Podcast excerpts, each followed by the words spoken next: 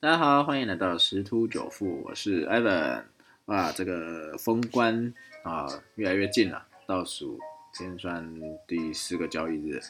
好，那我们来看一下这个欧美的一个部分啊。啊，昨天欧欧美都是一个反弹啊，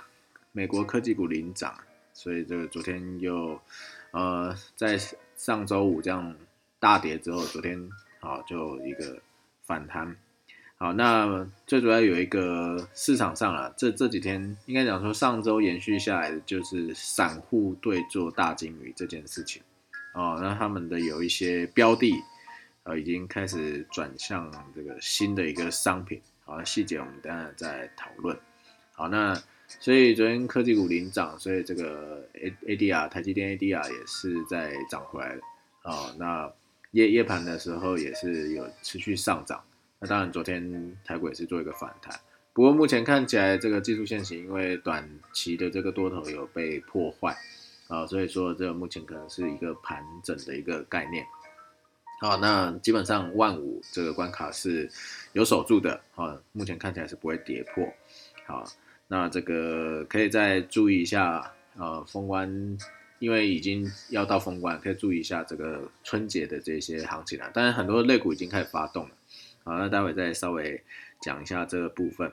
好，那我们就直接进入比较细节的一些新闻。好，今天有一些新闻还蛮有趣的。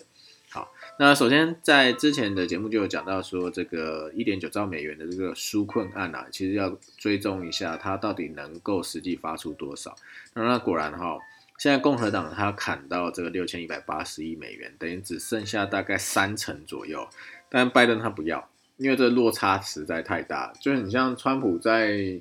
呃任期要交接之前，他也是有推出一个九千亿美元的一个纾困案，可是嗯这个另外一个党也是在那边干扰嘛，后来他是强行哈通过了，所以现在拜登他这也是一样受到阻挠，然后但是他不退让，他一样也要发那么多，所以估计应该会是类似谈价格吧，你要六千，我要一点九兆。好，那这样子大家来谈嘛，所以应该还会再往上拉啦。哦，但是这个等于是说，这个纾困案的通过可能还要一点点时间，不会立即性出来。啊，在这个目前研判起来，在这个纾困案没有一个具体的数字出来之前，股市好在这些热钱推动以及散户大军的一个呃带领之下，应该还是会往上哦。好，那另外这个。特斯拉的这个执行长，啊，这个马斯克啊，他也是讲，然后他觉得这个比特币啊将获金融界接受，他有发表一些言论啊，好，所以等于是说，现在加密货币市场也是全球一个非常关注的一个呃投资的一个商品，好，所以这个是我们可以再继续去追踪一个部分。好，那在还有一个消息就是特斯拉，哈。有在思考要砸入造元哈，去入股中国大陆的一个车厂比亚迪。这个比亚迪之前也是相当的热门啊，啊，因为一度传闻说这个巴菲特有去入股投资啊，当然我不确定他有没有做这件事情啦，啊，只是之前有这个传闻，所以那时候比亚迪在那个股股价反应上相当不错。那我相信这个特斯拉，它现在要。做这个动作如果属实的话，哦，这个特斯拉跟比亚迪的股价，哦，应该又有机会在一轮的表现啊。目前特斯拉是全球呃市值排名第一名的一个公司哦，啊，这个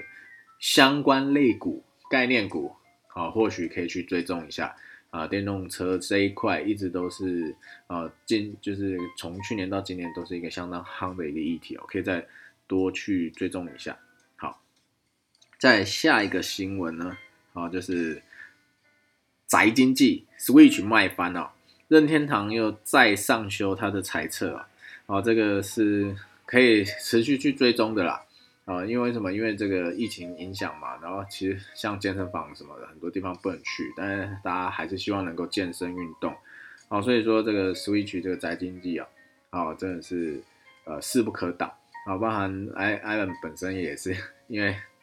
不行，不能想不能运动，所以有在想说要在也是买那个那叫什么运动环还是什么的，哦，那好像也是属 Switch 类似相关的东西哦。哦，所以说这个大家可以思考一下，因为过年大家都在玩游戏啊，所以这相关的类股哦，可以再去多琢磨跟布局一下。好，那最后回头再来讲白银的部分，白银因为呃受到这个散户大军的一个呃瞄准啊，昨呃这几天的表现相当的亮眼，从二十四块多一盎司一路涨到昨天最高在突破了三十哦。啊，创下这个蛮久一个期间的一个新高，好，这等于是涨了大概三成左右，这相当夸张了，大概三四个交易日就涨了三成。那早盘是有点回落了，好，所以说这个也带动很多白银相关的呃大陆的一些股票，台湾好像比较少白银的股票啊，因为大陆有采白银矿啊，所以大陆白银的那个股票是涨得非常凶猛啊，因为这个银价。呃，报价走势是上升的嘛？好，那当然贵金属这一块也可以多所琢磨，可是必要小心，这个是比较偏向投机类的一种操作方式，好，所以要注意啊，那个它暴涨之后有可能会有一个暴跌的情况啊。但是这个目前有评论啊，在讲说，虽然这 GameStop 一亿这个散户是大获全胜啊，让很多这个呃对冲机构啊。惨赔啊！可是问题是，呃，GameStop 是一种是属于一个中小型的股票，它的交易量相对来的低啊，大概平均日交易量才大概五千万美元而已。可是白银是一个国际市场啊，这个有很多个交易所都可以去交易这个白银，所以要拉抬这个国际白银的这个走势啊，相对的银弹呐，好要多出十十倍，甚至可能是上百倍。啊，因为白银的交易量，呃，是好几亿美元在跑的，啊，所以说想要去继续造成这个白银一飞冲天的一个状况啊，好难度相对来的大，啊，所以这个可以再注意。那艾文这边在看这个事情，就是呃，目前热钱还是很多，好，所以加密货币这一块。呃，近期都还是一个盘整的格局，啊，有可能即将在这一两天之内做完盘整之后，就会做一个向上突破，而且这个动能是非常的强劲。